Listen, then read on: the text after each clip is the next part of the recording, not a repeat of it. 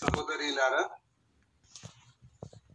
ఈ దినాలలో మనం దేవుని వాక్యం నేర్చుకోవడానికి ధ్యానం చేయడానికి కలిసి ఈ రీతిగా సహవాసం చేయడం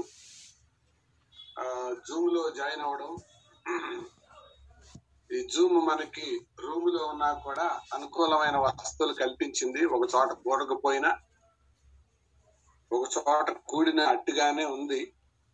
అయితే ఒక్కోసారి నెట్వర్క్ ప్రాబ్లం వల్ల కొంతమంది సమయానికి జాయిన్ కాలేకపోతున్నారు. జాయిన్ అయినా లెఫ్ట్ అవుతూ మళ్ళా జాయిన్ అవుతూ ఉన్నారు. ఏదేమైనా మెజారిటీ ఎక్కువ శాతం మంది మాత్రం చక్కగా దేవుని వాక్యం పట్ల శ్రద్ధను కనపరుస్తూ ఉన్నారు. అది సంతోషకరమైన సంగతి. మరి దేవుని దాసులు శ్యాంబాబు గారు చక్కని ప్రారంభాన్ని ఇచ్చారు.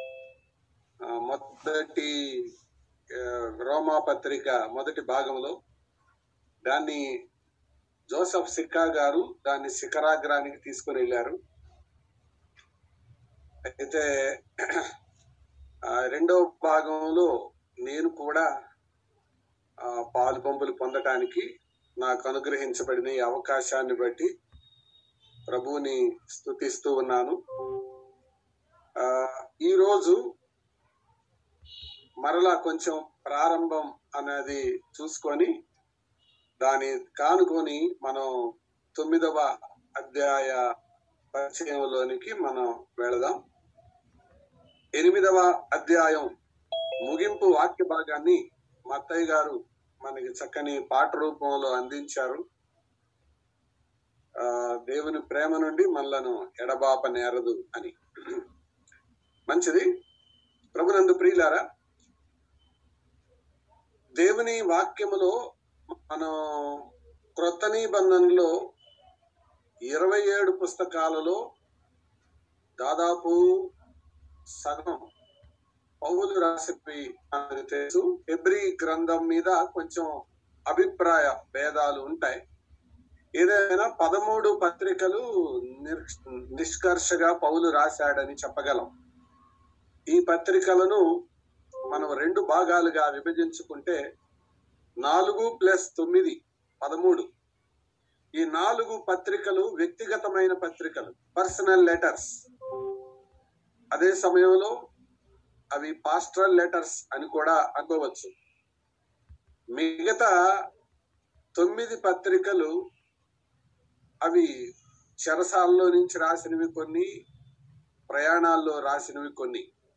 పత్రికలు మనం ఎరుగుదు. ఈ రెండు మాత్రమే మనం జ్ఞాపకం ఉంచుకుందాం. వ్యక్తిగతమైనవి తర్వాత సంఘపరమైనవి. ఈ ఉత్తరాలలో అసలు ఈ దీన్ని ఆలోచిస్తూ ఉండగా నాకు ఆశ్చర్యమైంది. అదేంటంటే పౌలు లేఖలను పరిశుద్ధాత్మ దేవుడు లేఖనాలుగా ముద్రించాడు. సహజంగా లేఖలను లేఖాస్త్రాలుగా వాడుకుంటారు. కానీ పౌలు లేఖలు లేఖనాల వలె ముద్రించబడ్డాయి. ఆ సంగతి అపోస్తుడైన పేతురు కూడా తన రెండవ పత్రికలో మనకు జ్ఞాపకం చేశాడు. అవి తక్కిన లేఖనములను అపార్థము చేయనట్లు అన్నాడు. అనగా పౌలు రాసినవి అవి లేఖనాలుగానే ఉన్నాయి. అవి మామూలుగా అవి లేఖనాలుగా ఉంటాయని పౌలు అనుకోలేరు కానీ లేఖనాలుగా ప్రభువు దాన్ని ఏర్పాటు చేశాడు. పౌలు జీవితాన్ని గురించి ఆలోచిస్తున్నప్పుడు నాకు ఆశ్చర్యము ఆనందము భయం కూడా కలిగింది. పౌలు యొక్క లైఫ్ స్టైల్ పౌలు యొక్క లెక్చర్స్ పౌలు యొక్క లెటర్స్ పౌలు యొక్క జీవన విధానం పౌలు యొక్క ఉపో ఉపన్యాసాలు పౌలు యొక్క ఉత్తరాలు. ఇవి చాలా ప్రాముఖ్యమైనవి. కాబట్టి మన లైఫ్ స్టైల్ గనక బాగుంటే మన లెక్చర్స్ బాగుంటాయి. మన లెక్చర్స్ బాగుంటే మన లెటర్స్ కూడా బాగుంటాయి. మన లైఫ్ స్టైలు మనల్ని చూసే వారిని ప్రభావితం చేస్తుంది. మన లెక్చర్స్ మనల్ని మనం మనల్ని వినేవారిని ప్రభావితం చేస్తుంది.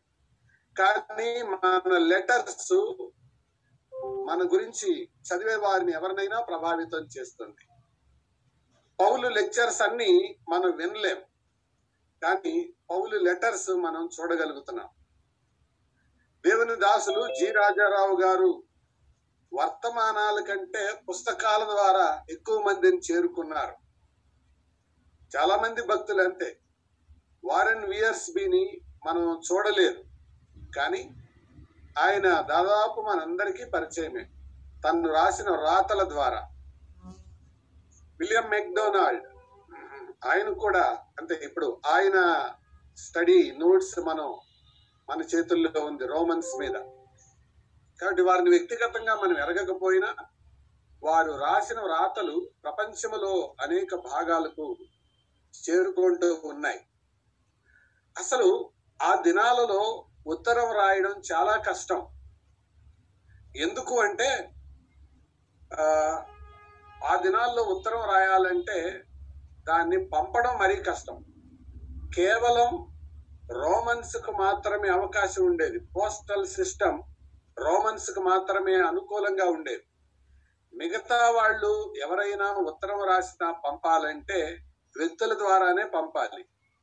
పోస్టల్ సిస్టమ్ రోమన్స్కి మాత్రమే అనుకూలంగా ఉండేది. అది కూడా ఒక్క పాపిరస్ పేజీ మీద ఇరవై పదాలు మాత్రమే మాక్సిమం పడతాయి.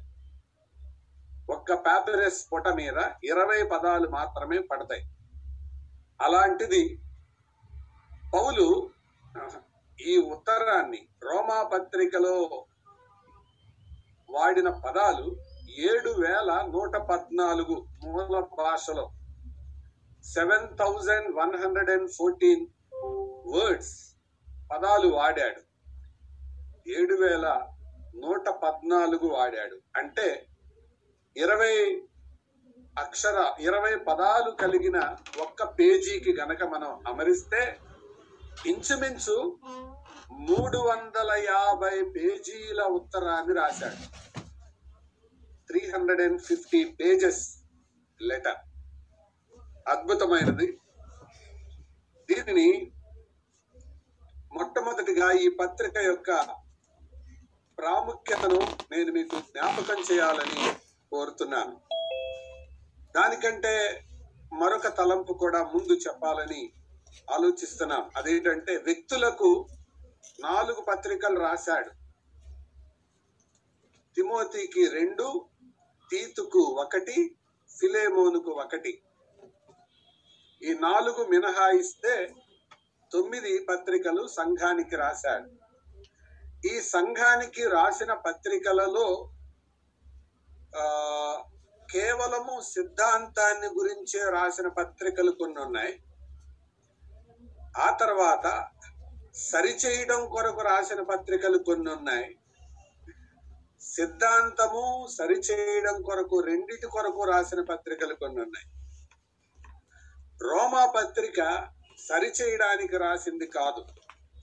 సిద్ధాంతం కొరకు రాసింది. కురింతి పత్రిక సరిచేయడం కొరకు రాసింది. కరెక్షన్ లెటర్స్ రెండు అంతే సరిచేయడం కొరకు. తెసలోనికే పత్రికలు కూడా తెసలోనికే పత్రికలు కూడా కరెక్షన్ కొరకు రాసినవి. వారిని సరిచేయడం కొరకు. అలాగే ఫిలిప్పి పత్రిక కూడా కరెక్షన్ కొరకు రాసింది. అనగా దాంట్లో అప్రిసియేషన్ కూడా ఉంటుంది. కానీ కరెక్షన్ కూడా ఉంది. మనం చదువుతాం. ఆ వివరాలన్నిటిలోనికి మనం ఇప్పుడు వెళ్ళలేము. ఎఫ్ఎస్సి పత్రికలో డాక్ట్రిన్ కరెక్షన్ రెండు ఉంటాయి. కాబట్టి పౌలు పత్రికలలో డాక్ట్రినల్ అండ్ కరెక్షన్ సిద్ధాంతము సరిదిద్దుట రెండు ఉన్నాయి. కానీ రోమా పత్రిక సిద్ధాంతముగా ప్రత్యేకంగా రాయబడింది. సిద్ధాంత పత్రిక అని మనం అనొచ్చు. బైబిల్ పండితులు ఏమన్నారంటే క్రైస్తవ సంఘాన్ని రోమా పత్రిక ప్రభావం చే ప్రభావం చెందించినంతగా మరి ఏ పత్రిక కూడా ప్రభావం చెందించలేదు. No other influence letters any other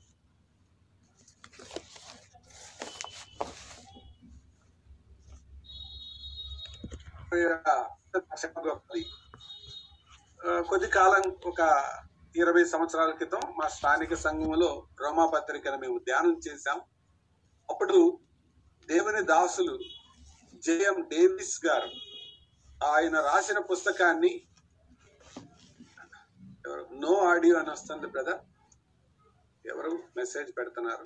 is it audible okay ఎవరు? నో ఆడియో బ్రదర్ అని పెడతా ఉన్నారు మెసేజ్. రైట్ జేఎం డేవిస్ గారు రాసిన పుస్తకాన్ని జోబ్ సుదర్శన్ గారు తెలుగులోకి అనువాదం చేశారు. The statue of Christian liberty అంటారు. దాన్ని తెలుగులో క్రైస్తవ స్వాతంత్ర్య స్తూపము అని అన్నారు. అయితే ప్రత్యేకంగా పునాది లాంటి సిద్ధాంతాలు కలిగిన పత్రికలు క్రొత్త నిబంధనలో మూడు ఉన్నాయి రోమా పత్రిక గలతీ పత్రిక హెబ్రీ పత్రిక. హెబ్రీ పత్రిక ప్రత్యేకమైనది అని మనం ముందుగానే విన్నాం కదా అది పౌలు రాశాడని కొందరు మరొకరు రాశారని కొందరు రకరకాల వాదనలున్నాయి కానీ సిద్ధాంతం గురించి ఆలోచించినప్పుడు ఈ తలంపును మనం కలిగి ఉందాం. ప్రియులారా దీని గురించి ఆ, మన బ్రదరన్ సంఘాలలో ప్రారంభ కాలములో ఉన్న దేవుని సేవకులలో ఆయన డేవిడ్సన్ గారు జంపని గుంటూరు జిల్లా తెనాలి అవతల ఉండే జంపని అనే ప్రాంతంలో ఉండే దేవుని దాసులు ఈ మూడు పత్రికల మీద మూడు సులువైన మాటలు చెప్పారు. రోమా పత్రికను సువార్త వివరము అని అన్నారు. గలతీ పత్రికను సువార్త కొరకైన సమరము అని అన్నారు.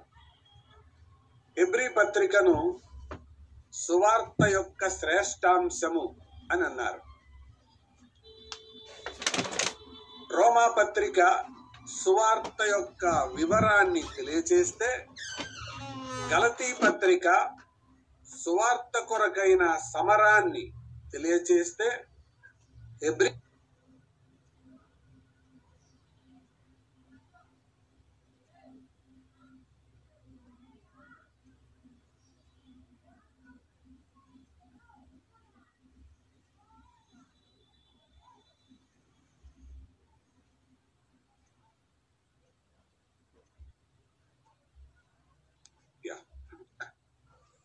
సువార్త కొరకైన సమరాన్ని తెలియచేస్తే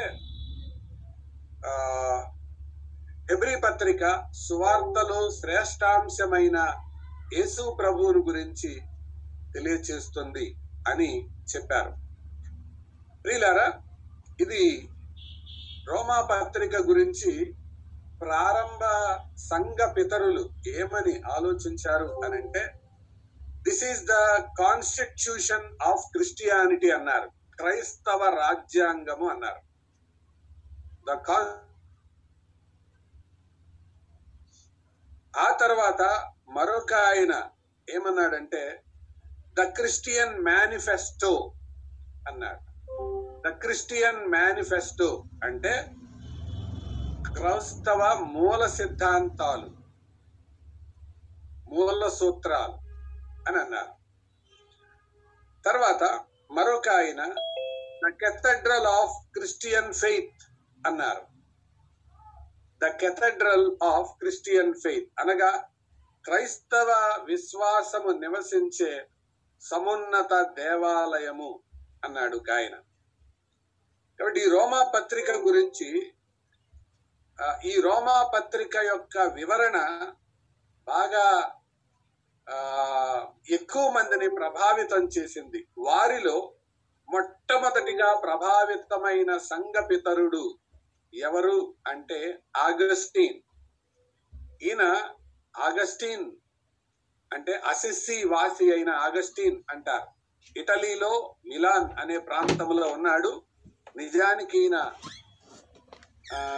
ఉత్తర ఆఫ్రికాలో ఇప్పో అనే ప్రాంతానికి చెందినవాడు.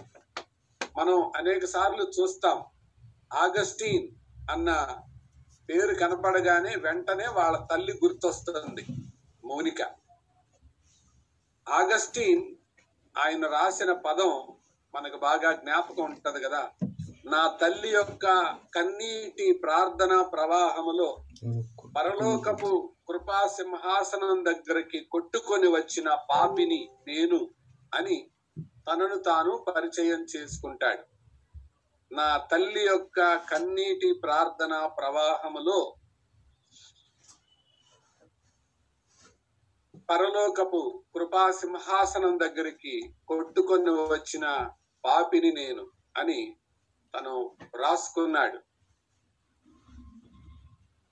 తను మారు మనసు పొందిన తర్వాత క్రైస్తవ జీవితంలో అతను ఇంకా అడుగులు తడబడుతూ ఉండే సమయంలో ఒకరోజు ఏడుస్తూ చెంపల వెంట కన్నీరు కారుతూ ఆ రూములో కూర్చొని ఉండగా ఒక చిన్న పిల్లవాడు పాట పాడుతున్నాడు. ఆ చిన్న పిల్లవాడు పాడిన పాట ఏంటంటే టోలే లగే టోలే లగే అని ఆ భాషలో ఇటాలియన్ భాషలో పాట పాడుతున్నాడు. దానికి టోలే లెగే టోలే లెగే అని పాడుతూ ఉండగా దాని ఇంగ్లీష్ అర్థం ఏంటంటే take up and read take up and read తీసుకొని చదువు తీసుకొని చదువు అని చదువుతున్న అని ఆ పాట యొక్క అర్థం. చిన్నపిల్లవాడు పాడుతున్న ఆ పాట అప్పటికే తన చేతిలో ఉన్న రోమా పత్రిక చుట్టను ఓపెన్ చేయడానికి సహాయపడింది. అప్పుడు తన చేతిలో రోమా పత్రికను ఓపెన్ చేయగా రోమా పత్రిక పదమూడవ అధ్యాయం పదమూడవ వచనం దగ్గర తెరుచుకుందనమాట అది ఆయన జీవితానికి టర్నింగ్ పాయింట్ చదువుతారా? రోమా పత్రిక పదమూడవ అధ్యాయము పదమూడవ వచనం. సహోదరులు చదివి సహాయం చేయగలరా? రోమన్స్ థర్టీన్ థర్టీన్ అల్లరితో కూడిన ఆటపాటలైనను మత్తైనను లేకయు కామ విలాసములైనను పోకిరి చేష్టలైనను లేకయు కలహమైనను మత్సరమైనను లేకయు పగటి ఎందు నడుచుకున్నట్టు మర్యాదగా నడుచుకుందాము. థ్యాంక్ యూ బ్రదర్ మళ్ళా చదవండి. అల్లరితో కూడా అల్లరితో కూడిన ఆటపాటలైనను మత్తైనను లేకయు కామ విలాసములైనను. పోకిరి చేష్టలైనను లేకయు. చాలు. ఈ నాలుగు తన హృదయాన్ని పట్టుకున్నాయి. అల్లరితో కూడిన ఆటపాటలైనను. అది తన జీవితం. మత్తు మత్తు పానీయాలకు అలవాటు పడ్డాడు. అది అతని జీవితం. కామ విలాసములు. అది వ్యభిచార జీవితం. ఊకిరి చేష్టలు. ఇవేమీ లేక పగటి యందు నడుచుకున్నట్టు మర్యాదగా నడుచుకుందాము. ఈ పదాలు చదివేటప్పుడు అతనికి తెలియకుండానే కళ్ళ వెంట నుండి నీళ్ళు కారిని పశ్చాత్తాపడ్డాడు. ప్రభు సన్నిధిలో ఒప్పుకున్నాడు.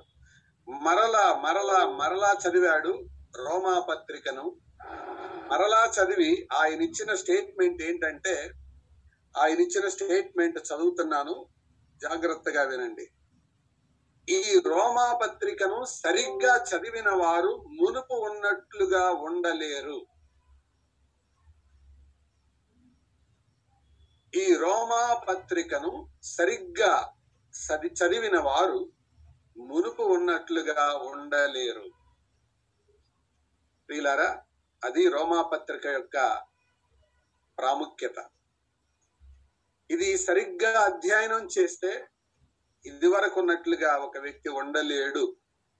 అది వాస్తవికమైనది. అందుకే దీన్ని the foundations of Christian faith అని కూడా అంటారు. క్రైస్తవ జీవితానికి కొండ మీద ప్రసంగం అనేది ఎలాగో పునాదో క్రైస్తవ విశ్వాసానికి రోమా పత్రిక అలాంటి పునాది. కాబట్టి దీన్ని మనం ఇలా అనుకోవచ్చు. The epistle of Romans can be treated as the sermon on the mount for Christian faith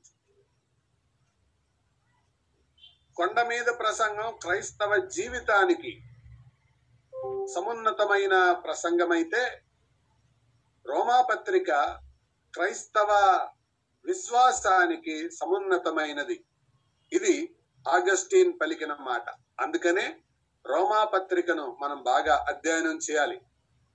ఆ తర్వాత సుమారు ఒక వెయ్యి సంవత్సరాల తర్వాత అనగా క్రీస్తు శకము మూడు వందల తొంభై ఎనిమిదిలో ఇప్పుడు నేను చెప్పేది జరిగింది.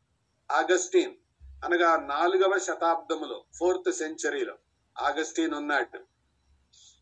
తర్వాత వెయ్యి సంవత్సరాలకు ఇంచుమించు మార్టిన్ లూథర్ వచ్చాడు. మార్టిన్ లూథర్ యొక్క పని ఏంటంటే అతడు కేథలిక్ మాంక్ అనగా క్రైస్తవ సన్యాసి అంటారు.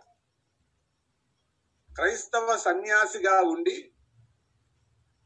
ఆ మఠములో కేథలిక్ మఠములో కేథలిక్ బిషప్గా ఉండి వారికి పాఠాలు నేర్పించేవాడు.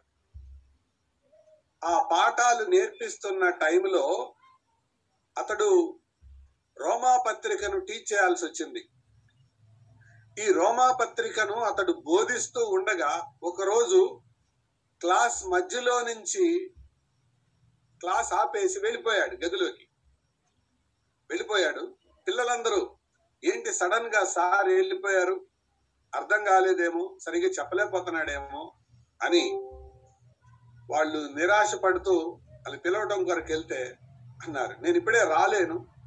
నేను కొంచెం ఆగి వస్తాను అని చెప్పి తర్వాత తనను ఎవరైతే అపాయింట్ చేశారో తనను ఎవరైతే నియమించారో వారి దగ్గరికి వెళ్ళి సార్ మనమేమో రక్షణను మారు మనసును క్రైస్తవ జీవితాన్ని ఈ పాప క్షమాపణ పత్రాల అమ్మడం ద్వారా బోధిస్తున్నాం. కానీ రోమా పత్రిక అలా చెప్పటం లేదు. విశ్వాస మూలముగా నీతిమంతుడని తీర్చబడుతని చెప్పబడుతుంది. మనం పాటించేదానికి మనం బోధించేదానికి వ్యత్యాసం ఉంది అని అన్నాడు. అప్పుడు ఆ క్యాథలిక్ మాంకులందరూ కలిసి తన మీద తిరగబడి నువ్వు అంత జ్ఞానవంతుడు అయిపోయావా? అంటే ఇప్పటి వరకు మనం పాటించేదంతా అర్థమేనా అని చెప్పారు. అది వ్యర్థమో అర్థమో నాకు తెలియదు కానీ నేను చదువుతూ ఉండగా నాకు అర్థమైంది.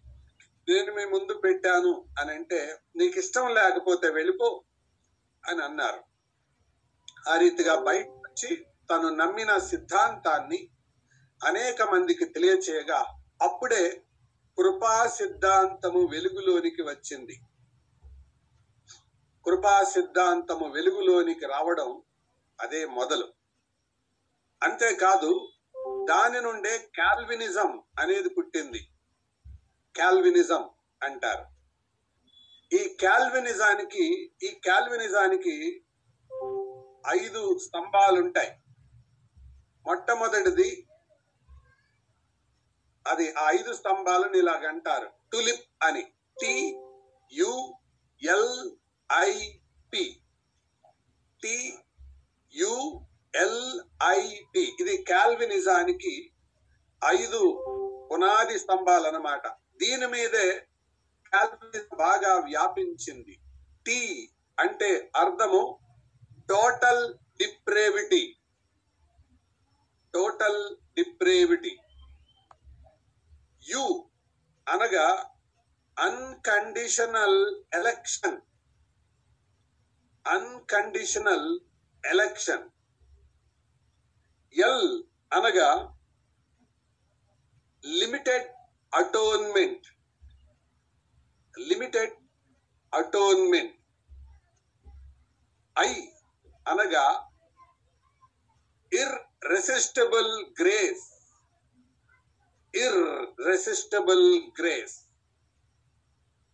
P అనగా preservation of saints preservation of saints తెలుగులో చెప్తాను. మళ్ళీ ఒకసారి ఇంగ్లీష్లో చెప్పి తెలుగులో కూడా చెప్తాను. టీ అనగా టోటల్ డిప్రేవిటీ అనగా సార్వత్రిక పతనం అనగా మనుషులందరూ పాపులే. అది మొదటి పునాది. రెండవది యు అనగా అన్కండిషనల్ ఎలక్షన్ అంటే బేషరతు ఎంపిక. దేవుడు ఏ షరతులు లేకుండా మనుషులని ఎన్నుకున్నాడు ఎంపిక చేసుకున్నాడు. ఆయనే పిలిచాడు ఎంపిక చేసుకున్నాడు. ఎవరిని ముందుగా పిలిచను అని ఈ పదాలు మనం చదువుతాం కదా. ఆ తర్వాత లిమిటెడ్ అటోన్మెంట్ అనగా పరిమితి కలిగిన ప్రాయశ్చిత్తం. ఎవరైతే ఆయన ఎందు విశ్వాసం ఉంచారో వారికి వారిని ప్రభు యొక్క రక్తం పరిశుద్ధులుగా చేస్తుంది. లిమిటెడ్ అటోన్మెంట్ ఇవన్నీ థియలాజికల్ టర్మ్స్ ఊరికే మనం ఎరుగుదాం అంతే. టులిప్ అంటే అర్థం తెలుసుకుందాం.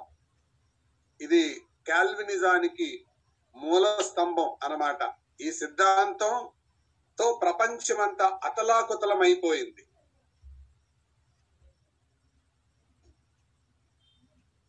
లిమిటెడ్ అటోన్మెంట్ ఆ తర్వాత ఇర్రెసిస్టబుల్ గ్రేస్ అంటే అసమానమైన కృప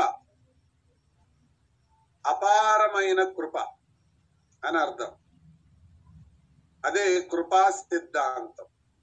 కృప ద్వారా నీతిమంతులుగా తీర్చబడుట. తర్వాత ప్రిజర్వేషన్ ఆఫ్ సెయింట్స్ ఇందాక మత్తయ్య అన్నగారు పాడేరే ఆయన ప్రేమ నుండి మనలను ఎడబాపనేరు అని. విశ్వాసులు భద్రత పరిశుద్ధుల భద్రత. మరలా చెప్తున్నాను టీ అనగా టోటల్ డిప్రేవిటీ సార్వత్రిక పతనం. యు అనగా అన్కండిషనల్ ఎలక్షన్ అనగా బేషరతుగా ఎంపిక. తర్వాత ఎల్ అనగా లిమిటెడ్ అటోన్మెంట్. అనగా పరిమితితో కూడిన ప్రాయశ్చిత్తం. ఆ తర్వాత ఐ అనగా ఇర్రెసిస్టబుల్ గ్రేస్ అపారమైన అసమానమైన కృప. పి అనగా ప్రిజర్వేషన్ ఆఫ్ సెయిన్స్ పరిశుద్ధుల యొక్క భద్రత. పరిశుద్ధులను దేవుడు భద్రపరుస్తాడు. ఆ రక్షణ పాదు అనేది ఈ సిద్ధాంతము ద్వారా ఆయన అనేక మాటలు వెలుగులోనికి తీసుకుని వచ్చాడు. అందుకే ఆయన ఒక మాట అన్నాడు. జాన్ కాల్విన్ అన్న మాట మరొకటి చెప్తాను.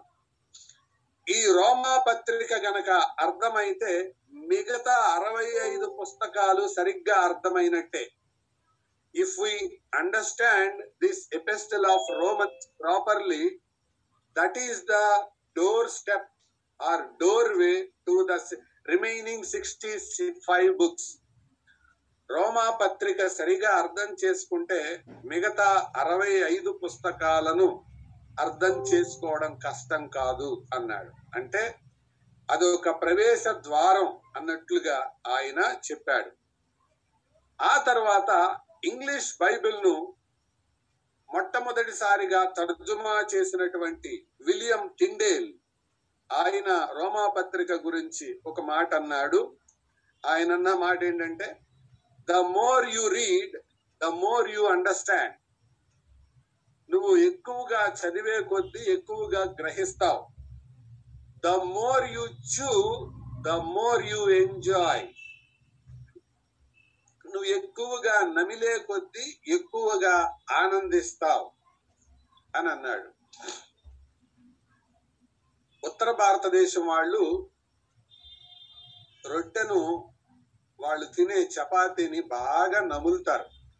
వాళ్ళ వైపు నుంచి చెప్పే మాట ఎందుకు అని అంటే ఆ రొట్టెను అలా తినాలంట. బాగా నమిలి ఆఖరి అందులో సారము తీపి సారము దిగేదాకా. కానీ చాలా మంది సరిగ్గా నమలరు. ఆహారము చిన్నప్పుడే మనం చదువుతాం. ఆహారమును బాగా నమిలి తినవలెను అని. కానీ ఎక్కువ మంది తినే పద్ధతి ఎట్లా ఉంటదంటే లెఫ్ట్ రైట్ గోల్ అన్నట్టు ఉంటది అనగా ఎడం పక్కోసారి నవలటం కుడి పక్కోసారి నవలటం లోపలికి తోయటం. అలాగా తినే వాళ్ళను అలాగా వినే వాళ్ళను వాళ్ళ జీవితంలో మార్పేమీ కలగదు. అందుకే ఆయన అన్నాడు the more you read the more you understand the more you chews the more you enjoy బాగా చదివితే బాగా గ్రహిస్తావు బాగా పఠిస్తే బాగా ఆనందిస్తావు. రోమా పత్రికను విలియం టిండేల్ అయితే ఏమన్నాడంటే you should by heart it అన్నాడు. కంఠస్థం చేయి అన్నాడు. కంఠస్థం చేయి మెమరైజ్ ఇట్ అన్నాడు. కాబట్టి ప్రియులారా అది విలియం టిండేల్. అన్నమాట. ఆ తర్వాత జాన్ వేస్లీ ఏమన్నాడంటే దీని గురించి నేను రెండు సన్నివేశాలు విన్నాను. నేను విన్నవి చెప్తున్నాను. జాన్ వెస్లీ ఒకరోజు ఓడలో వెళ్తుండగా మన బ్రదరన్ సంఘాలకు ఫౌండర్గా ఎంచబడేటువంటి ప్రారంభ పితరులలో ఒకరిగా ఎంచబడేటువంటి count Nicolaus Nicholas von Zinzendorf అనే ఆయన కౌంట్ నికోలస్ వాంగ్ జింజెండార్ఫ్ అనే యవనస్తుడు ఆ సముద్రములో తుఫాను వస్తుండగా గిటార్ వాయిస్తూ ఓడలో గోడకు ఆనుకొని పాటలు పాడుతున్నాడు. అందరూ ఏమో ఓడ అటు ఇటు ఊగుతుంటే భయపడి పరుగులు తీస్తున్నారు కేకలు వేస్తున్నారు. ఈ యవనస్తుడు పాటలు పాడుతున్నాడు. పాటలు పాడుతూ ఉండగా అదే ఓడలో జాన్ వెస్లీ కూడా ఉన్నాడు. ఉండి ఆయన దగ్గరికి వెళ్ళి hello young man are you not afraid? అన్నాడు. నీకు భయం లేదా అన్నాడు. లేదు సార్ అన్నాడు. Who are you? అంటే నువ్వెవరివి అంటే ఐఎమ్ ఏ క్రిస్టియన్ అన్నాడు. ఆ యవనస్తుడు మళ్ళా జాన్ వెస్లీని అడిగాడు మాట. Who are you? అన్నాడు. అంటే ఐఆమ్ ఏ పాస్టర్ అన్నాడు. అప్పటికే జాన్ వెస్లీ పాస్టర్గా ఉన్నాడు. I'm not asking whether you are pastor or not who are you అన్నాడు. నువ్వు పాస్టర్ అవునో కాదో నేను అడగడం లేదు. నువ్వెవరు అన్నాడు. అంటే ఐఎమ్ ఏ బైబిల్ టీచర్ అన్నాడు. I'm not asking whether you are Bible teacher or not who are you అన్నాడు. అంటే ఆయన చెప్తున్నాడు ఐఎమ్ ఏ గ్రేట్ మ్యాన్ అన్నాడు. I'm not asking whether you are great man అన్నాడు. నువ్వు గొప్పడువో కాదు అడగటం లేదని ప్రశ్న మార్చాడు. Who is Christ to you అన్నాడు. క్రీస్తు నీకెవరు? అన్నాడు. ఈ ప్రశ్న అప్పటికే బైబిల్లో పండిపోయిన సంఘానికి కాపరిగా ఉన్న జాన్ హృదయంలో గుండెల్లో గుణపంలాగా దిగబడింది. ఇంటికి వెళ్ళి తన స్నేహితుని ఇంట్లో కూర్చొని రెస్ట్లెస్గా ఉండగా ఏంటి ఆ యవనస్తుల్లో ఉన్న ఆనందం? నాలో లేదేంటి? ఆయనలో ఉన్న ధైర్యం నాలో లేదేంటి? ఆయనలో ఉన్న విశ్వాసం నాలో లేదేంటి? నేను పాస్టర్ను కదా నన్ను పట్టుకొని ఇంత మాట అనేశాడు అని చెప్పి అక్కడ అప్పటికే బాగా ప్రాచుర్యం పొందిన మార్టిన్ లూథర్ రాసిన ఇంట్రొడక్షన్ టు రోమన్స్ రోమా పత్రిక యొక్క ప్రారంభ పీఠిక ఆ పేజీలు కనపడతా ఉంటే తీసుకొని చదివి అప్పుడు తన జీవితాన్ని యేసు ప్రభువుకు సమర్పించుకున్నాడు.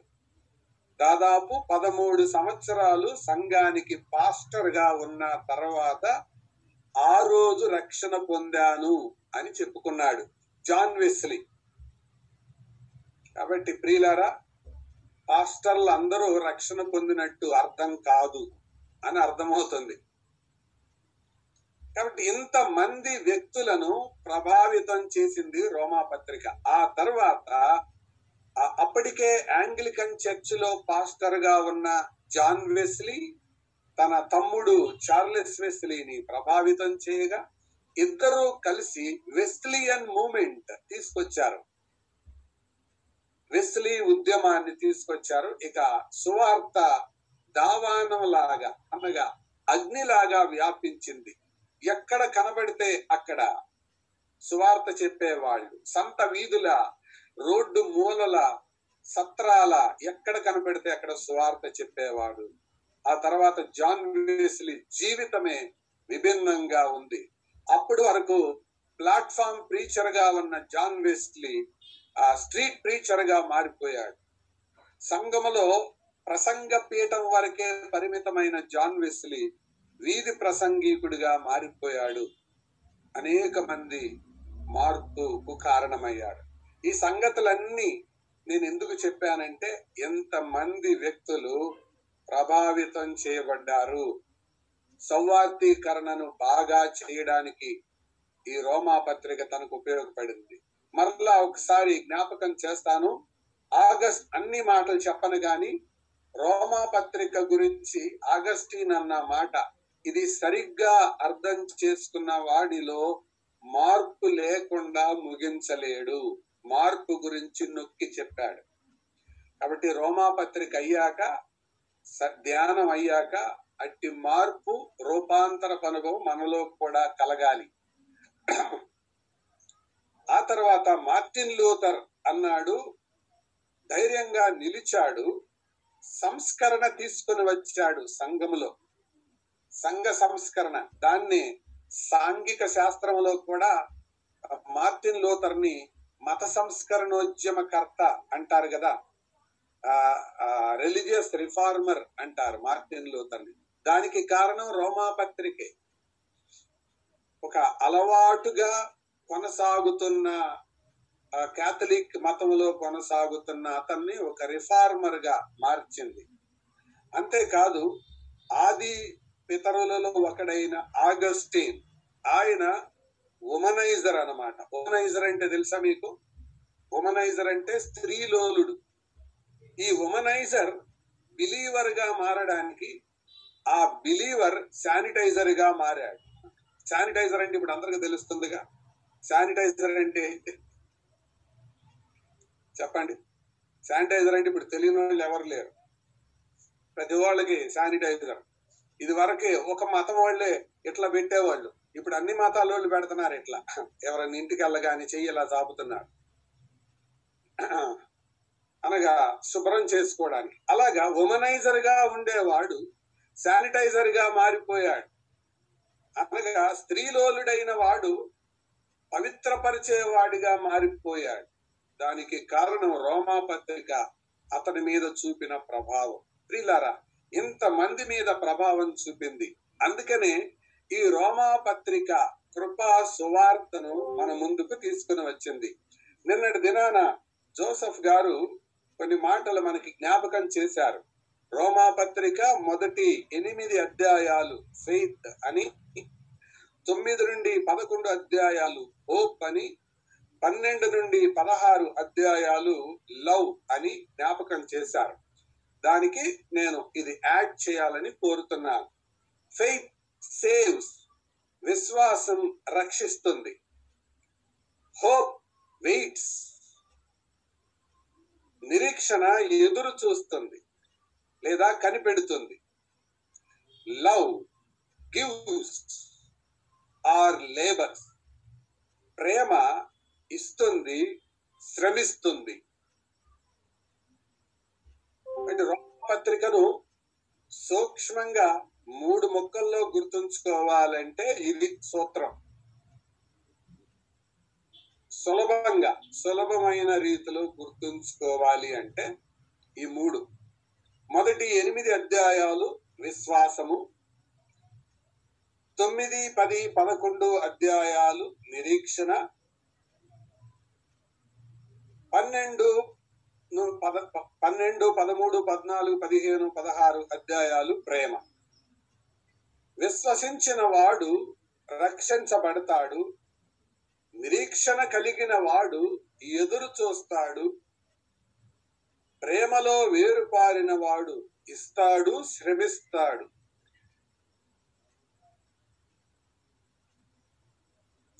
రోమా పత్రికను సులభంగా మనం గుర్తుంచుకోవడానికి మూడు మాటలు. అదే సమయంలో దీన్ని మరొక రకంగా కూడా మనం అర్థం చేసుకోవచ్చు. అదేంటంటే రోమా పత్రిక మొదటి పదకొండు అధ్యాయాలు సువార్త వివరణ. ఇది ఇంకొక division another division first eleven chapters సువార్త వివరణ. పన్నెండు నుండి పదిహేడు అధ్యాయాలు పదిహేను అధ్యాయాలు సువార్త అనుసరణ. సువార్తను అనుసరించడం. ఆ తరువాత పదహారవ అధ్యాయం సువార్త వ్యక్తీకరణ. మరలా చెప్తున్నాను. మొదటి పదకొండు అధ్యాయాలు సువార్త వివరణ. సువార్త అంటే ఏంటో? అన్యుల పట్ల యూదుల పట్ల పాపం పట్ల పరిశుద్ధ జీవితం పట్ల ఆయన రక్తం పట్ల ఇస్రాయేలు జనాంగం పట్ల ఆయన వైఖరి ఎలా ఉందో మొదటి పదకొండు అధ్యాయాలు తెలియజేశాడు ఆ తర్వాత పన్నెండు నుండి పదిహేను అధ్యాయాల వరకు ఆ సువార్తను అనుసరించిన వారి జీవితాలు సంఘములో ఎలా ఉంటాయో సమాజములో ఎలా ఉంటాయో శత్రువుల పట్ల ఎలా ఉంటాయో తెలియచేశాడు. అనుసరణ.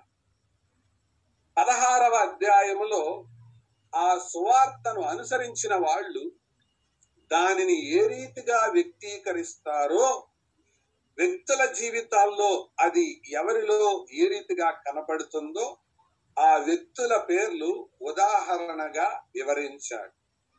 కాబట్టి ఇది ఒక డివిజన్ ఫెయిత్ హోప్ లవ్ దాంతో పాటు సువార్త వివరణ సువార్త అనుసరణ సువార్త వ్యక్తీకరణ. మరొక డివిజన్ కూడా మనం ఆలోచిద్దాం. ఎందుకంటే మనలో ఎక్కువ మంది ఈ డివిజన్ చెప్పి మిమ్మల్ని కన్ఫ్యూజన్కు గురి చేయడం కాదు కానీ ఇలాగ నా మట్టుకు నేను కూడా అర్థం చేసుకుంటూ ఉన్నాను. నేను కూడా అర్థం చేసుకున్నాను నేనేమి. I'm not an expert preacher నేను అనుభవం కలిగిన బోధకుడిని కాదు.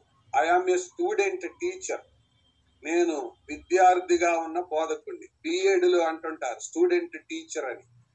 స్టూడెంట్ టీచర్ అంటే విద్యార్థిగా ఉన్న బోధకుడు అని. అనగా నేర్పిస్తూ నేర్చుకునేవాడు.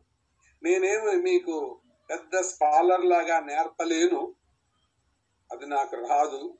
కానీ మీకు నేర్పిస్తూ నేను కూడా నేర్చుకుంటున్నాను. నాకు కూడా ప్రోత్సాహకరంగా ఉన్నాయి. అందుకనే ఆ మాటలు నేను మీతో పంచుకుంటున్నాను. మొదటి భాగములో డాక్ట్రిన్ మనకు కనపడుతుంది. మొదటి ఎనిమిది అధ్యాయాలు. ఆ తర్వాత పన్నెండు నుండి పదహారు అధ్యాయాలు డ్యూటీ కనపడుతుంది. డ్యూటీ. తర్వాత తొమ్మిది పది పదకొండు అధ్యాయాలు. డాక్టరీన్కి డ్యూటీకి మధ్యలో డిస్పెన్సేషన్ కనపడుతుంది. డిస్పెన్సేషన్ డాక్ట్రిన్ అంటే సిద్ధాంతము లేక బోధ. డ్యూటీ అంటే కర్తవ్యము లేక బాధ్యత. పన్నెండు నుండి పదహారు అధ్యాయాలు. ఈ మధ్యలో డిస్పెన్సేషన్ అనగా కాలక్రమమైనటువంటి సంగతులు. కాలానుగుణమైన సంగతులు. అనగా ఏ కాలములో దేవుడు ఇస్రాయేల్ జనాంగంతో ఎలా వ్యవహరించాడు? ఇదివరకు ఎలా వ్యవహరించాడు? ఇప్పుడు ఎలా వ్యవహరిస్తున్నాడు? తరువాత ఎలా వ్యవహరించబోతున్నాడు? ఇది డిస్పెన్సేషన్. ఈ డివిజన్స్ మనం జ్ఞాపకం పెట్టుకుందాం. మళ్ళా చెప్పనా? ఒక డివిజన్ ఏంటి? మొదటి ఎనిమిది అధ్యాయాలు ఫెయిత్ తొమ్మిది పదకొండు హోప్ పన్నెండు నుండి పదహారు అధ్యాయాలు. లవ్ ఫెయిత్ ఉంటే సేవ్ సాల్వేషన్ ఉంటది. హోప్ ఉంటే ఎక్స్పెక్టేషన్ ఉంటది. లవ్ ఉంటే వారి దగ్గర గివింగ్ అండ్ లేబరింగ్ ఉంటది. కష్టపడడం ఉంటుంది. లేక లవ్ ఉంటే డిమాన్స్ట్రేషన్ ఉంటుంది. Faith leads to salvation hope leads to expectation love leads to demonstration. ప్రేమ లోపటే ఉండదు. ప్రేమ తప్పకుండా ప్రదర్శించబడుతుంది. Love demonstrate hope expects faith saves. అది ఒక డివిజన్. అలాగే ఆ కోణములోనే మొదటి ఎనిమిది అధ్యాయాలు డాక్ట్రిన్ తర్వాత మూడు తొమ్మిది పది పదకొండు మూడు అధ్యాయాలు డిస్పెన్సేషన్ పన్నెండు నుండి పదహారు అధ్యాయాలు డ్యూటీ. కాబట్టి మనం డ్యూటీ బాగా చేయాలంటే డిస్పెన్సేషన్ అర్థం కావాలి. డిస్పెన్సేషన్ అర్థమైతే అర్థం కావాలంటే డాక్టర్ని అర్థం కావాలి. డాక్టర్ని అర్థమైనప్పుడు డిస్పెన్సేషన్ అర్థం చేసుకోగలం. డిస్పెన్సేషన్ అర్థం చేసుకున్నప్పుడు మనం డ్యూటీ బాగా చేయగలం. ఈ ముప్పు డీలు మనకు అర్థం కాకపోతే ఒట్టి డిస్టర్బెన్స్ చేయగలం అంతే. మనం గందరగోళం అయిపోతాం ఇతరుల గందరగోళంలో పడేస్తాం.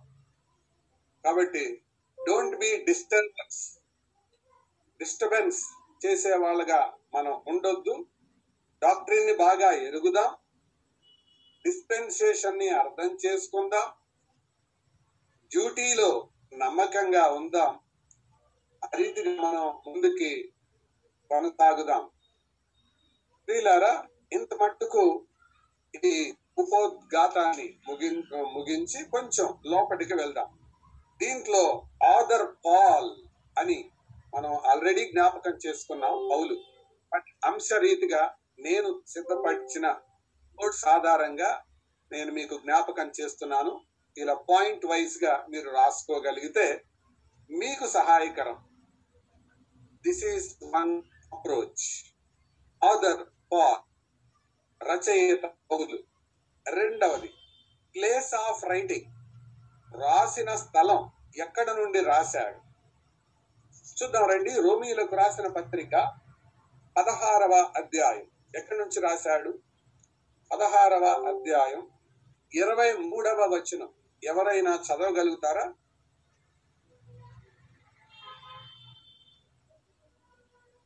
రోమన్స్ యా పదహారు ఇరవై మూడు. నాకును యావ సంగమునకును ఆతిథ్యం ఇచ్చు గాయు మీకు వందనములు చెప్పుచున్నాడు. గమనించండి. రైట్. ఈ పట్టణపు కన ఖజానాదారుడగు. ఎరస్తును సహోదరుడగు పర్తును మీకు వందనములు చెప్పుచున్నారు. ఈ పట్టణపు ఖజానాదారు. గమనించారన్నమాట ఏ పట్టణం అది? సో ఇక్కడ మూడు పేర్లు చెప్పాడు. ఎవరు? గాయు. తర్వాత? ఎరస్తు ఎరస్తు పర్తు. Worth right. ఇప్పుడు జస్ట్ ఒక్క పేజీ ప్రక్కకు తిప్పండి. కొరింతీలకు రాసిన మొదటి పత్రిక మొదటి అధ్యాయము పద్నాలుగవ వచనము. నా నామమున మీరు బాప్తిస్మం పొందితిరని ఉమ్, ఎవరైనాను చెప్పకుండానట్లు. క్రిస్పునకును గాయుకును తప్ప మరి ఎవరికి నేను బాప్తిస్మం ఇయ్యలేదు. కాబట్టి ఆ గాయు ఎక్కడ కనపడుతున్నాడు? కొరింత సంఘములో కనపడుతున్నాడు. సో ఈ కొరింది మొదటి పత్రిక రెండవ పత్రిక రోమా పత్రిక పౌలు తన మిషనరీ జర్నీలో ఉండగా రాశాడు. మూడవ మిష మిషనరీ ప్రయాణం అప్పుడు రాశాడు అన్నమాట అది మనం జ్ఞాపకం ఉంచుకుందాం. మూడవ మిషనరీ ప్రయాణం అప్పుడు. అంటే ఆ సమయానికి సుమారు యాభై ఆరు యాభై ఎనిమిది మధ్యలో రాశాడు టైమ్ ఆఫ్ రైటింగ్ అంటే పౌలు అప్పటికే మారు మనసు పొంది సుమారు ఒక పదిహేను ఇరవై సంవత్సరాలు అయి ఉంటదనమాట అప్పుడు తను ఈ పత్రికను రాశాడనమాట సో కొరింతు పట్టణంలో నుండి రాశాడు. ఈ పట్టణపు ఖజానాదారు అనేది అది. అది అర్థమైంది కదా? నెక్స్ట్ టైమ్ ఆఫ్ రైటింగ్ ఈ పేర్లను బట్టి మనకి అర్థమవుతుంది కదా.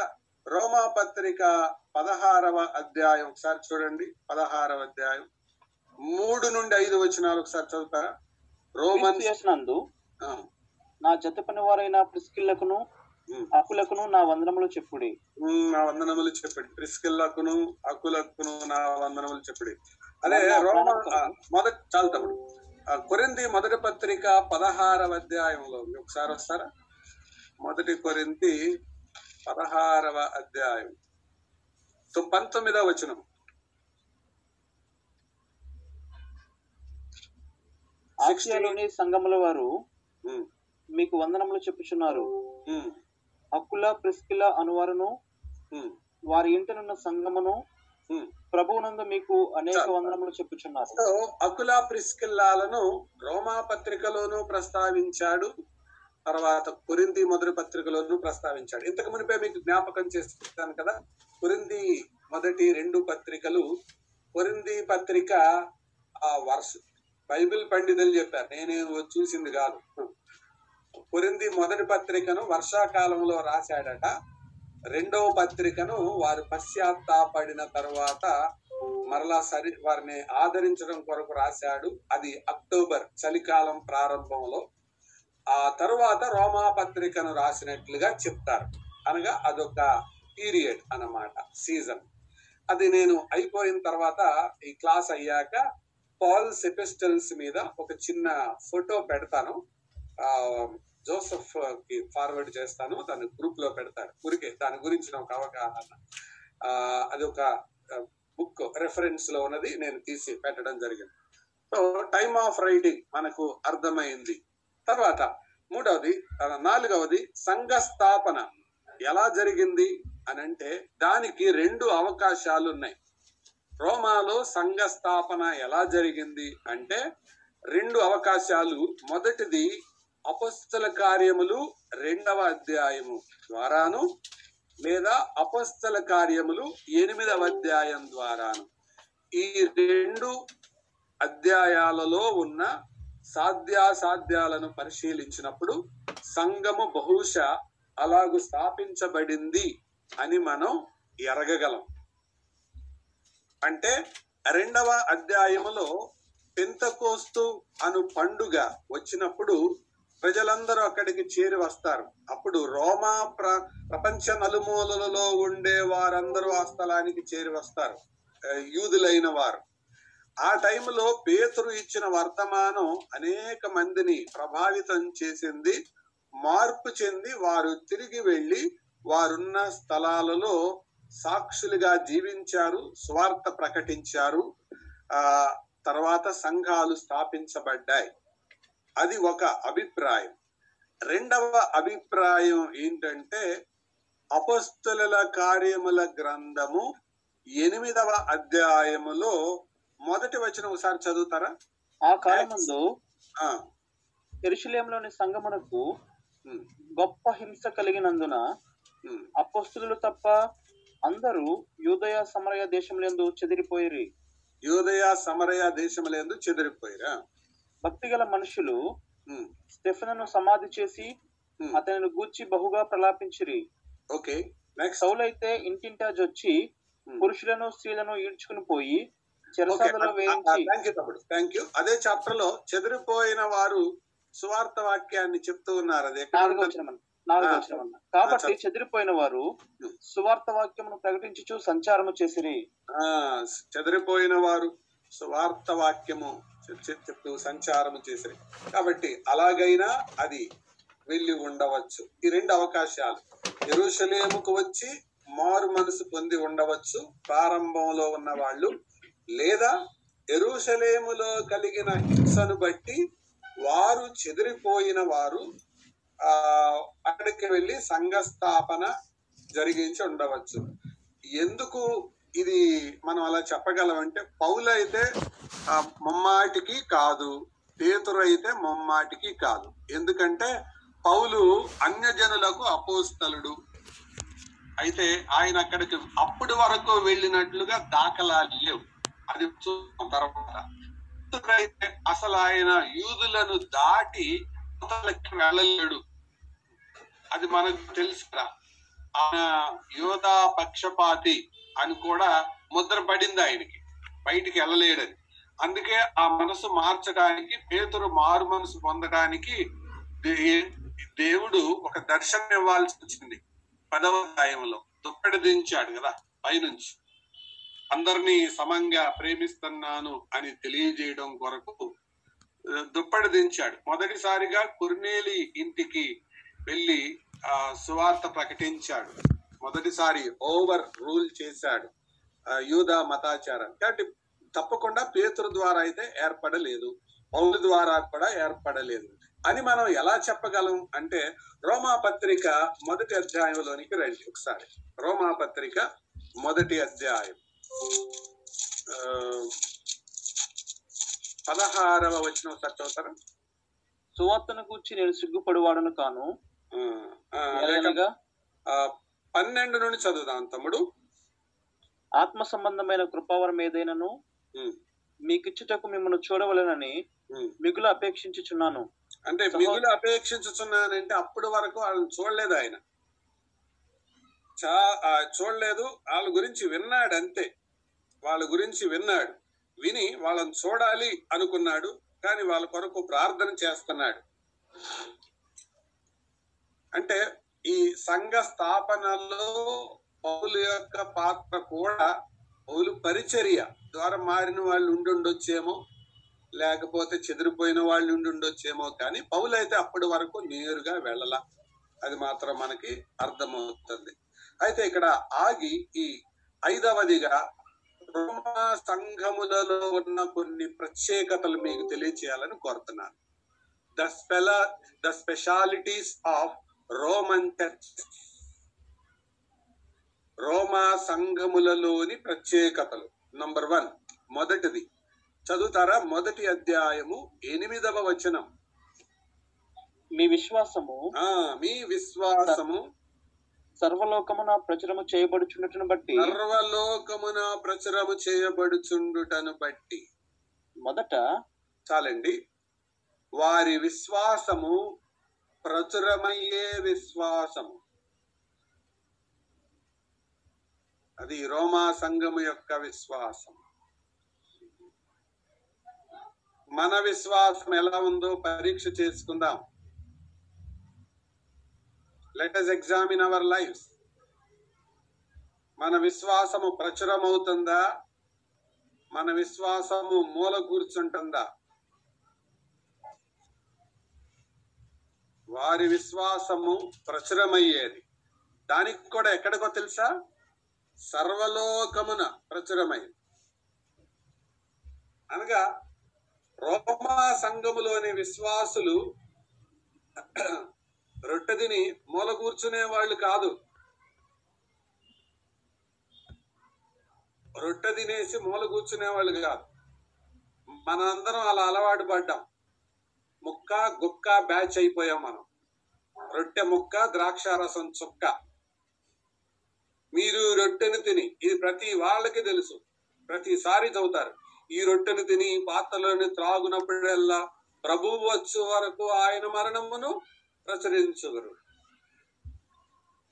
ఆ మరణాన్ని ఆ మరణంలో ఆ మరణం ద్వారా మనకు దొరికిన భాగ్యాన్ని ఆ విశ్వాసాన్ని ఏమైనా ప్రచురిస్తున్నామా?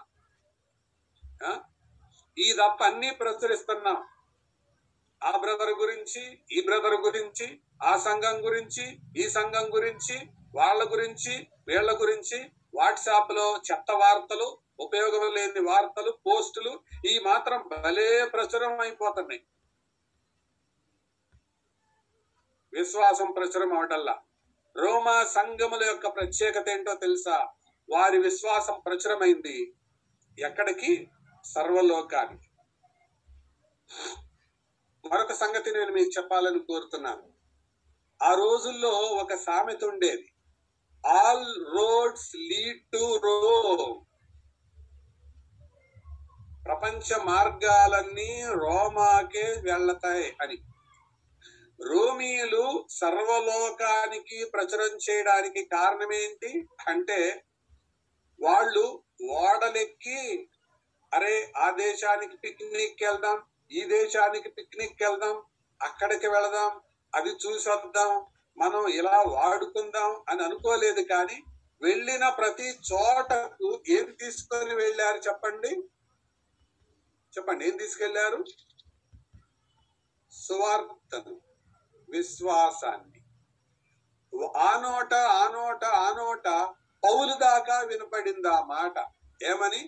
మో రోమన్స్ అంట వారి విశ్వాసము సర్వలోకం. మళ్ళీ చదవండి తమ్ముడు ఆ మాట. మీ విశ్వాసము. సర్వలోకమున ప్రచురము చేయబడుచుంటను బట్టి. సర్వలోకమున.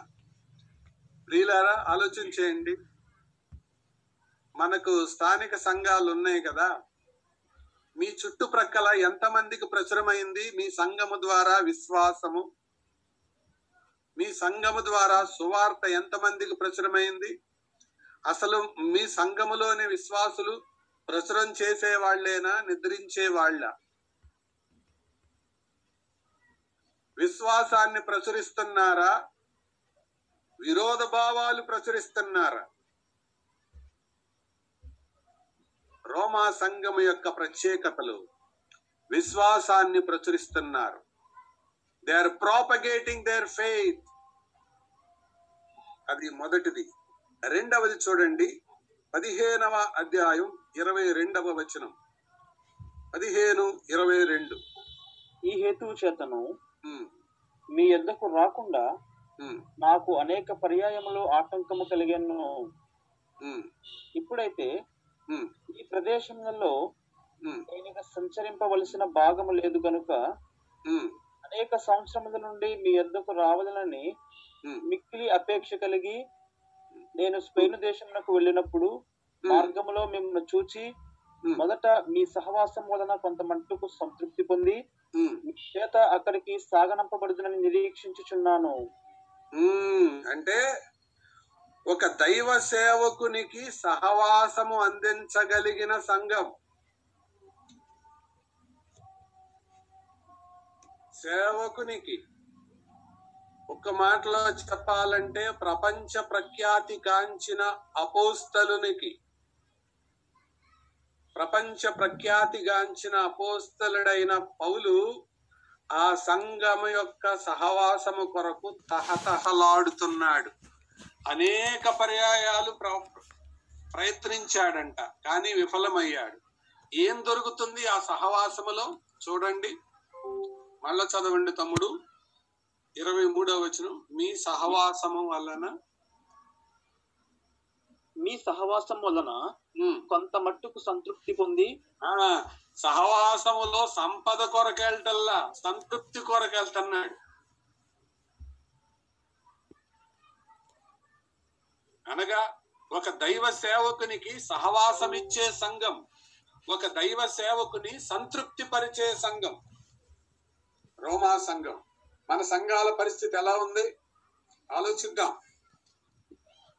మన సంఘములను దేవుని సేవకులైన వారు ఆత్మీయులైన వారు వారు వచ్చి మన సంఘములో నేర్చుకునవలసిన పాఠాలు ఏమైనా ఉన్నాయా? సంఘములో నేర్చుకునే పాఠాలు సంఘము ద్వారా నేర్చుకునే పాఠాలు. సహవాసము ద్వారా సందేశమిస్తున్న సంఘము సంతృప్తి ద్వారా సందేశమిస్తున్న సంఘం రెండు మాటలు చెప్పాను. విశ్వాసము ప్రచురించిన సంఘము సహవాసము ద్వారా సంతృప్తి ద్వారా సహవాసము ద్వారా సంతృప్తినిచ్చిన సంఘం అంతేకాదు మరొక మాట. పదహారవ అధ్యాయం. మనం చదివితే పదహారవ అధ్యాయానికి వద్దాం రండి. సిక్స్టీన్త్ చాప్టర్ ఈ అధ్యాయములో అనగా రోమాలో సంఘము ఒక చోట లేదు. అనేక స్థలాల్లో ఉన్నది. అనేక స్థలాలలో ఉన్న ఈ రోమా సంఘములో రకరకాల వ్యక్తులు ఉన్నారు. పౌలుకి జ్ఞాపకములో ఉన్నంత వరకు అందరి గురించి రాశాడు. చూడండి సంఘములో ఎలాంటి వారు ఉన్నారో ఆ కొన్ని మాటలు మీకు జ్ఞాపకం చేస్తాను. ఒకసారి రోమా పదహారు తీసి పెట్టండి రోమా పత్రిక పదహారు మొదటి వచనం. కేంక్రయలో ఉన్న సంఘ పరిచారకురాలకు ఫీబే అను మన సహోదరిని గుర్తుపెట్టుకోండి పరిచారకులు ఉన్నారు. లేదా పరిచారకురాండ్లు ఉన్నారు పరిచారకులు పరిచారకురాండ్లను కలిగిన సంఘం. ఆ తర్వాత మరొక మాట ఆరవ వచనం. ఐదో ఆరు చదువుదాం? ఐదో వచనం చదవండి. ఆసియలో క్రీస్తుకు ప్రథమ ఫలమయ్యున్న. నా ప్రియుడకు ఎఫ్ఐనెట్టుకు వందనములు. ప్రియుడు ప్రియులుగా ప్రియులుగా ప్రియులు ఉన్న సంఘం. గమనించారా? పరిచారకులు ఉన్న సంఘం ప్రియులు ఉన్న సంఘం. ఆ తర్వాత ఆరవ వచనం. మీ కొరకు బహుగా ప్రయాసపడిన ప్రయాసపడే వాళ్ళు ఉన్న సంఘం. అర్థమవుతుంది కదా? అంతేకాదు. నాలుగవ వచనానికి రండి. వారు నా ప్రాణము కొరకు. తమ ప్రాణములను ఇచ్చుటకైనను తెగించిరి. ప్రాణాలకు తెగించే సంఘం.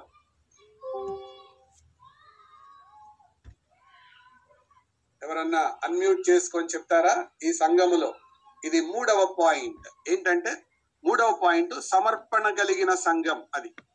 ఈ సమర్పణలో నాలుగు విషయాలు మనం చూడగలుగుతున్నాం. మొదటిది పరిచర్య చేసే వాళ్ళు ఉన్నారు రెండవది ప్రియులుగా ఉన్న వాళ్ళు ఉన్నారు మూడవది ప్రయాసపడే వాళ్ళు ఉన్నారు నాలుగవది ప్రాణాలకు తెగించిన వాళ్ళు ఉన్నారు ఒకసారి మన సంఘాలను ఈ చిత్రపటములో నుంచి అద్దంలో అద్దములో నుండి చూద్దాం. మన సంఘాలలో ఇలాంటి వారు ఎవరైనా ఉన్నారా?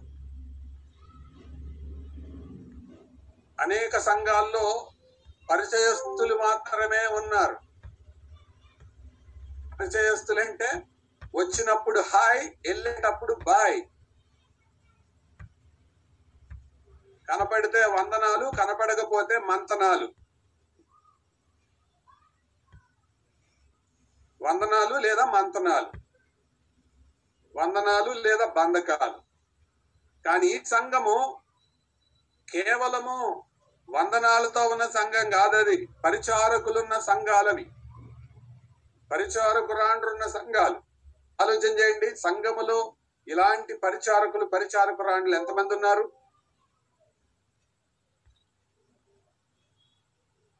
రెండవది ప్రియులు. దేవుని సేవకులకు ప్రియులైన వారు ఉన్నారు మూడవది ప్రయాసపడే వాళ్ళు ఉన్నారు నాలుగవది ప్రాణాలకు తెగించిన వాళ్ళు ఉన్నారు అదండి సువార్తను నమ్మాను నేను మంచి సంఘములో ఉన్నాను అని సంబరపడి సంకలు కొట్టుకోవడం కాదు. మన సంఘం యొక్క ప్రతిబింబం సమర్పణలో కనబడాలి. సంఘములో పరిచారకులు ఉండాలి ప్రియులైన వారు ఉండాలి ప్రయాసపడే వాళ్ళు ఉండాలి ప్రాణాలకు తెగించే వాళ్ళు ఉండాలి what a beautiful church Romans church was రోమాలో ఉన్న సంఘములు ఎంత గొప్పవో అర్థం చేసుకున్నాం. కాబట్టి రోమా సంఘం యొక్క ప్రత్యేకతలు సందర్భాన్ని బట్టి మనం మూడే చూసాం చెప్తారా మొదటిది? విశ్వాసము ప్రచురించిన సంఘం. రెండవది సహవాసము అందించిన సంఘం. అందులోనే సంతృప్తి అనుగ్రహించిన సంఘం. మూడవది సమర్పణ కలిగిన సంఘం. వారి సమర్పణ ఎలా కనబడుతుంది చెప్పండి. నాలుగు మాటలు చెప్పాను చెప్పండి ఆ, చెప్పండి. పరిచారకులు ఉన్నారు. పరిచర్య ద్వారా ప్రియులుగా ఉండడం ద్వారా ప్రయాసపడేవారు ప్రయాసపడడం ద్వారా ప్రాణాలకు తెగించారు. ప్రాణాలకు తెగించడం ద్వారా అద్భుతమైన సంఘం అది. సో సంఘ ప్రత్యేకతలవి. ఆ తర్వాత పర్పస్ ఆఫ్ రైటింగ్ ఆరవది ఈ పత్రిక రాయడానికి కలిగిన ఉద్దేశం. రెండు ఉద్దేశాలు ఇందులో ఉన్నాయి. To set right the design of the gospel and to give them the nature of the gospel తెలుగులో చెప్తాను. సువార్త క్రమం రెండవది సువార్త స్వభావం. ఈ రెండు సంఘానికి తెలియజేయడం కొరకు రాశాడు. సువార్త ఎందుకని రాశాడు అని అంటే ఇక్కడ గనక సువార్త సరిగ్గా వెళితే సరిగ్గా వెళితే ప్రపంచమంతా వెళ్ళిపోతుంది కాబట్టి సరి అయిన సువార్త ఎక్కడ ప్రకటించబడాలి? All roads lead to Rome అన్నాం కదా. కాబట్టి రోమాలో గనక సరి అయిన సువార్త అందించబడితే ప్రపంచమంతటికీ సరి అయిన సువార్త అందించబడుతుంది అనేది పౌలు యొక్క ఉద్దేశం. అందుకనే ఈ ఉద్దేశం చేతనే సువార్త క్రమం ఏంటో సువార్త స్వభావం ఏంటో రాస్తున్నాడు. The design and the nature of the gospel purpose of writing అది. ఏడవది ఈ పత్రిక యొక్క ప్రధాన అంశం ముఖ్య అంశం ఏంటిది? రోమా పత్రిక మొదటి అధ్యాయము పదహారు పదిహేడు వచనాలు చదువుకుందాం. రోమా పత్రిక మొదటి అధ్యాయము పదహారు పదిహేడు. పర్పస్ ఆఫ్ రైటింగ్ సువార్తను గూర్చి నేను సిగ్గుపడువాడును కాను. ఏలైనగా నమ్ము ప్రతివానికి మొదట యూదునికి గ్రీసు దేశస్థునికి కూడా రక్షణ కలుగు చేయుటకు అది దేవుని శక్తి అయి ఉన్నది. ఎందుకనైనా నీతిమంతుడు విశ్వాస మూలముగా జీవించడని వ్రాయబడిన ప్రకారము విశ్వాస మూలముగా అంతకంతకు విశ్వాసము కలుగునట్లు దేవుని నీతి దాని ఎందు బయలుపరచబడుచున్నది. చాలు. ఇది పర్పస్ అండి. ఈ పత్రిక రాయడంలో కలిగిన ఉద్దేశం స్వార్థను గురించి నేను సిగ్గుపడను. ఎందుకంటే నమ్మువానికి అది గ్రీసుడు గ్రీసు దేశస్థుడైనా ఇంకెవరైనా అది దేవుని శక్తి. మొదటిగా రక్షణ కలుగు చేయడకు దేవుని శక్తి అయి ఉన్నది. ద పవర్ ఆఫ్ గాస్పల్ కాబట్టి ప్రియులారా దేవుని సేవకులుగా సంఘ పెద్దలుగా సంఘ నాయకులుగా పరిచారకులుగా విశ్వాసులుగా ఉన్న మనం ఈ రోమా పత్రిక యొక్క ముఖ్య అంశాన్ని నేర్చుకోవడం ద్వారా brother Johnson you are disturbed. మీరు ఏకాగ్రతగా లేరు. Brother Johnson F S eighteen. మీరు కొద్దిగా డిస్టర్బ్డ్గా ఉన్నారు అటు ఇటు మూవ్ అవుతున్నారు. నా అటెన్షన్ డిస్ట్రాక్ట్ అవుతుంది. Thank you thank you right కొంచెం ఏకాగ్రతగా ఉండండి. అటు సువార్త కొరకు సిగ్గుపడేవానిగా లేడు. సువార్తను రెడీ వాడిగా ఉన్నాడు. కాబట్టి రోమాపత్రిక స్టడీ చేసిన తర్వాత మనం ఓ రోమా పత్రికలో శ్యాంబాబు గారు అద్భుతంగా బోధించారహో శిఖా జోసెఫ్ గారు అద్భుతంగా బోధించారహో నా దగ్గర రెండు నోట్సులు ఉన్నాయహో ఈ రెండు నోట్సులతో పాటు వారెన్ వీర్స్బీ నోట్స్ ఉందహో అని సంకలు కొట్టుకోవడానికి కాదు. సువార్తను దాని విషయమై సిగ్గుపడకుండా ఇతరులకు అందించడానికి. That is the purpose of this letter రోమాలో ఉన్న మర్మాలెరిగి మరమరాలు తింటూ మూల కూర్చోడానికి కాదు.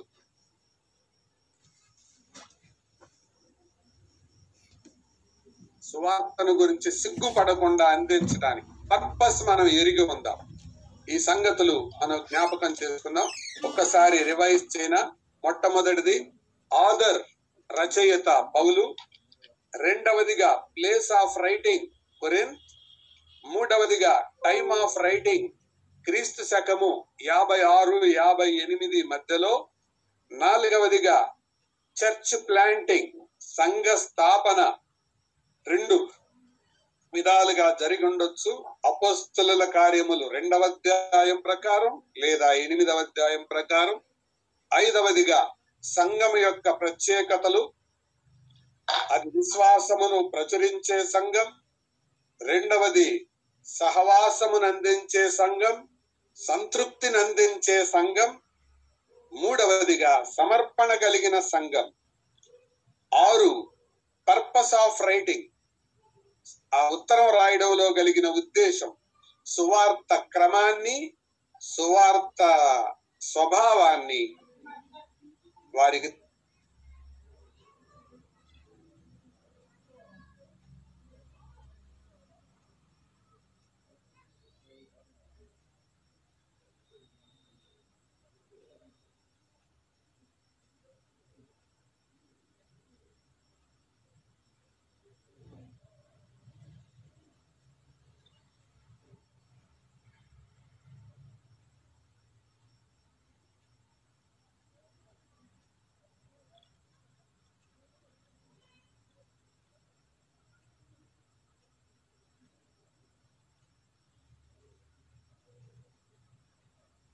సిగ్గుపడకూడదు. ఆయన సిగ్గుపడటం లేదు. రోమీలు కూడా సిగ్గుపడకూడదు.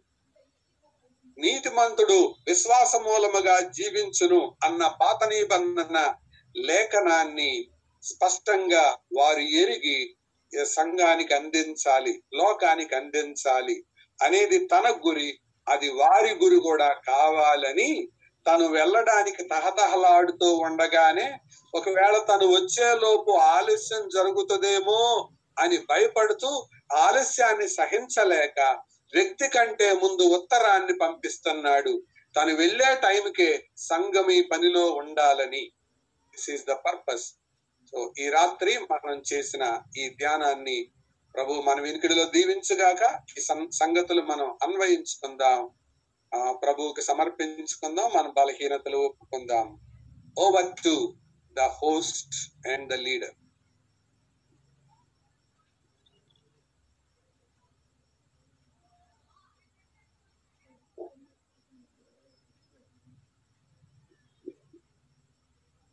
Thank Joseph you అన్న థ్యాంక్ యూ వెరీ మచ్ అన్న. చాలా శ్రేష్టమైన మాటలు ఆ, ఉపోద్ఘాతం మరో ప్రత్యేకమైన కోణంలో ముగ్గురు మూడు కోణాల్లో అందించారు. చాలా సంతోషం. మరి ఇంకేమన్నా జోసఫ్ అన్న ఏమన్నా విషయాలు ఉంటే చెప్తారు? లేదంటే మనం క్లోజ్ చేస్తాం. ఏమన్నా ఉంటే చెప్పండి. How are you all okay okay so దేవుని మహా రోమిల్కి రాసిన పత్రికలో ఆ, చాలా విశేషమైన సంగతులు మనం నేర్చుకోవడానికి ప్రభు తన అద్భుతమైన కృపను చూపిస్తున్నారు. దైవజనులు సుధాకర్ బాబన్న ద్వారా కూడా ఈ రాత్రి మరికొన్ని సంగతులు మనం నేర్చుకోవడానికి ప్రభు తన అద్భుతమైన సహాయాన్ని మనకు అనుగ్రహించారు. నేను ఒకటి రెండు విషయాలు చెప్పాలని ఆశిస్తా ఉన్నాను. దయతో చాలా జాగ్రత్తగా వినండి. దేవుని సేవకులు ఎంతో భారంతో వీఆర్ ఆల్ సుధాకర్ బాబు అన్న చెప్పారు కదా నేనేమి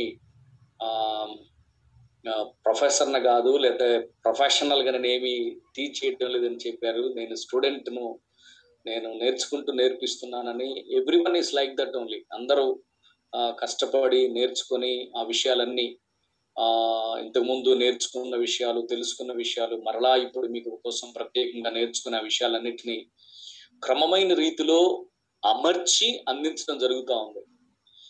సో జోసఫ్ చెప్పినట్టుగా శాంబాబంకుల కోణంలో ఆ తర్వాత శిఖాన్న కోణంలో సుధాకరణ కోణంలో ఇలాగూ మూడు రకాలుగా ఉపోద్ఘాతాన్నే మనం ఎంత వివరంగా నేర్చుకోవడానికి ప్రభు తన కృపను చూపించాడు. ఎప్పుడైనా ఉపోద్ఘాతం ప్రిఫేస్ అంటారు. అది చాలా చాలా ప్రాముఖ్యమైనది అది మనకు బాగా అర్థమైతే ఆ పత్రికలోని లేదా పుస్తకంలోని విషయాలు మనకు చాలా చాలా బాగా అర్థం అవుతాయి కాబట్టి మూడు కోణాల్లో మనము నేర్చుకునే అవకాశాన్ని ప్రభు దయచేశాడు. కాబట్టి మీరు ఆ నిజంగా దేవుని మహాకృపను బట్టి మనందరికీ ప్రభు అనుగ్రహించిన గొప్ప అవకాశం ఇది. ఈవెన్ ఇంక్లూడింగ్ మీ మనందరికీ ప్రభు అనుగ్రహించిన గొప్ప అవకాశం. ఇంత సిస్టమేటిక్గా దేవుని వాక్యాన్ని నేర్చుకునే అవకాశం మనకి ఇచ్చాడు కాబట్టి మనం దీనిలో చాలా సిన్సియర్గా సీరియస్గా అటెండ్ చేయాలనేది మా ప్రధానమైన